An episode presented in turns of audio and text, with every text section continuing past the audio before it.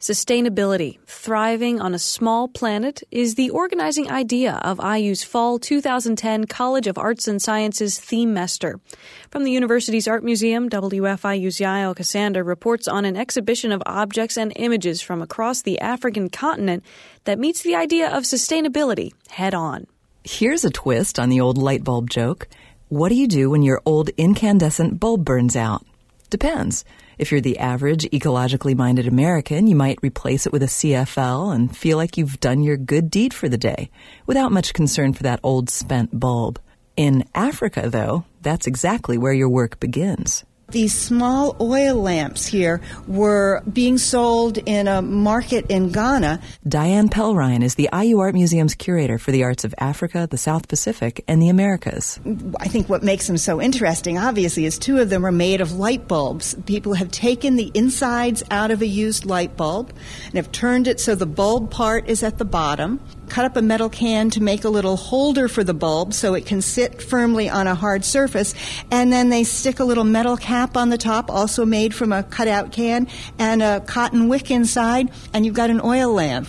Repurposing spent or discarded materials is the consistent theme among the objects and images on display in the exhibition African Reinventions, Reused Materials in Popular Culture. In most parts of Africa, using whatever you have is just It's just understood. It's going to be a way of life. There aren't as many resources. People don't have as much money to acquire things. They use up what they have rather than pitching it out. When something becomes a little worn, they'll figure out a different way to use it. While presenting more strictly defined art objects, such as jewelry, sculpture, and painting, the show also demonstrates how artistry, in combination with resourcefulness, can bring new life to utilitarian objects. Colorful enamel dishes are imported from China all over West Africa. And this particular one is from Kano in Nigeria.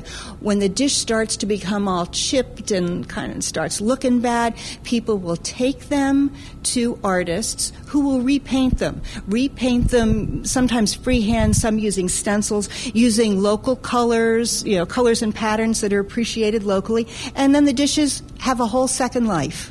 It's an exhibition that heightens our awareness of the half-life of everyday things, things that would be cast aside without a thought in Western culture. This is a, a deux chevaux, a car that is common in, in parts of French-speaking West Africa, and it was made out of tuna cans.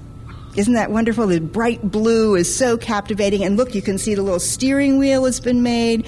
It's got like a sunroof on the top that will peel back, the headlights, bumpers, even the wheels. The tires are, are rubber, and then there, there's been a little bit of the tuna can inserted over the front to make it all look so fancy. Like the tuna can Citroën, a number of the toys on display were actually made by children. Look at this plane over here that, that we know was made by a, a young person.